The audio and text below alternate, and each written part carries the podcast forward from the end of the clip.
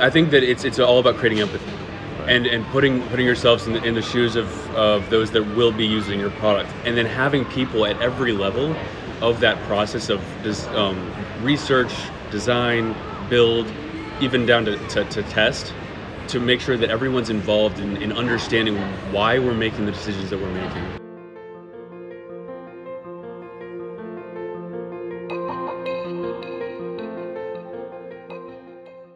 Hi, I'm Mike Green, and welcome to Understanding Users, the podcast where I chat candidly with UX design and research professionals from around the world to hear about how they build digital products and services in a user centered way. And now a word from our sponsor. Oxford Insights are specialist researchers helping governments and public sector organisations around the world understand and harness technology for public good. From AI to data governance to business analysis, Oxford Insights take a clear, user centered approach, co designing projects with you to help define the problem, your approach to solving it, and what success looks like for you. Whether that's a new national strategy, a pilot program, a network of like minded people from around the world, a media event, or a startup accelerator. Their AI Readiness Index, which they've run for the last five years, or the Human Centered Design Index that they launched last year, both help countries understand where they stand relative to their peers and how and where to start improving their performance. With 15 years of experience, credibility, and global exposure, the team at Oxford Insights is the key reference point for those seeking to deliver public innovation and bring future policy issues to the centre of government and the public sector today. To find out more about their work, visit oxfordinsights.com. This is the first in a short series of bite sized conversations with UX design and research leaders discussing a range of topics, recorded live at the UXDX conference in New York in May 2023. In this episode, Alex Wilson of T. Rowe Price shares his experiences of working with a team to create an in house design system and the lessons they learned along the way. He also reflects on the role of AI, where we are with it, and where we're going. Thanks for listening and enjoy the episode. My name is Alex Wilson. I am the uh, lead engineer on the design system at T. Rowe Price.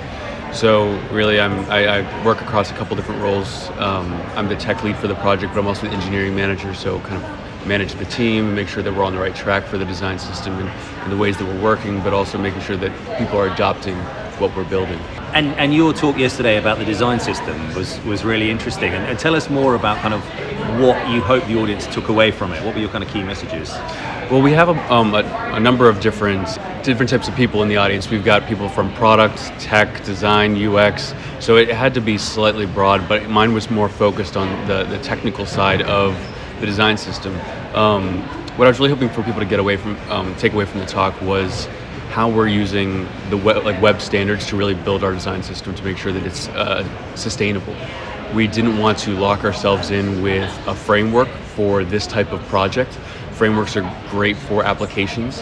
Um, and when I say framework, I'm talking about a JavaScript framework like React or Angular. Um, by using web standards, we're building uh, something that is natively supported by the web, meaning that we don't have to change in a few years when technology changes. Um, which is an exciting move for us, but I wanted to share that with the group in hopes that others would also follow that same path. Um, and uh, what I was really interested to see was that there were a lot of designers that were really interested in the talk as well because they were interested in bringing this information back to their teams and and and kind of continue those ways of working back uh, back at home base. So, what advice would you give to an organisation that wanted to establish a design system? Well, it's a long road, but it's it's one that provides a ton of value. So, what I would first start off with is understanding your organization and their needs. Um, if it's a very small organization, um, maybe a startup, there may not be a need right away to create a design system. But if you have a number of different products, or if your company is acquiring other companies and you have a need to well, make sure that the experience is consistent, or you have a need to reduce duplication in code um, or across design, um, then you might you might try to create a design system at that point. Um, but then I would really focus on the value because you've if you're if you're in higher level leadership then you might be making the decision of whether you want to go forward with the design system. But if you're maybe a developer or a designer, then you've got to make that pitch. And in order to do that, you have to show the value. And I would take a look at other people, other companies in the industry, and uh, see what they're doing, show that value, and then start it up from there. Um, and moving on, if we can, Sure. to AI and machine learning and kind of language models and that, because obviously there's a lot of talk. Uh, we've heard some of the you know discussions around that here at the conference. Yeah. What's your view on that and, and, and where we are and where we're going? Well, I think we're at a really interesting stage with AI, and it's such a broad topic. Um, but we're seeing a lot of um, a lot of improvements in the space. But I think we're in this testing phase. We're trying to see what works, what doesn't work. A lot of people are creating these small products, spinning them up, sending them out, and seeing like if people respond. And I think that uh, it will help improve our processes. Um, if we don't have again going back to like this like a, the startup type of um, way of working you may not have a ton of people to bounce ideas off of. If we have this type of ai to bounce those ideas off of or say can you give us a number of variants on this this idea? then you can have that divergent thinking that we're all looking for and then we can take those ideas bring them closer and like refine them into into something that we can we can build So, how do you see, Alex, uh, artificial intelligence affecting the way that designers, researchers, kind of UX folks, and devs approach new product design, new service design? Well, I think it's just going to expedite things and, and, and kind of abstract away some of the annoyance of the day to day work.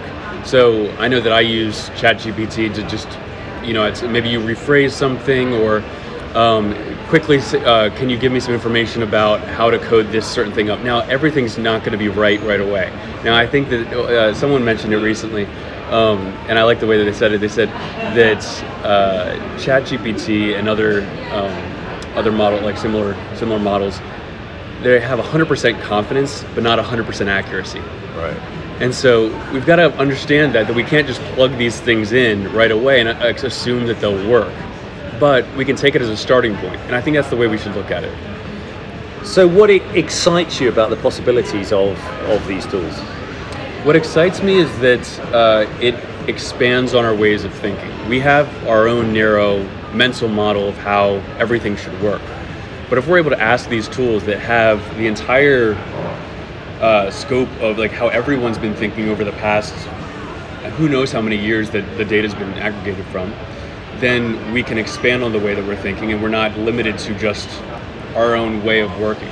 If we maybe we don't have if we're thinking about accessibility, we're not putting ourselves in others others' shoes. Maybe if it's thinking about a different way of working in terms of accessibility, we can um, we can include those in our, in our designs and in our in our tech to make sure that we're constantly improving in that space and we're not just limited to our own Right. knowledge. And what about the downsides? You know, the inbuilt biases, the, the hallucinations we've heard a lot about. You know, what's your view on that? Well, it's going to be challenging for those that are starting up their own systems. We, we're seeing, uh, of course, Amazon, Google. They like we have this competition, but competition is good.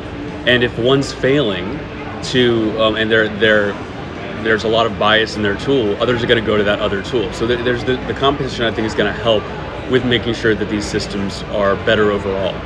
Um, but it is a major issue, and I think that the data has to be diverse enough to make sure that there are less bias in, in the results.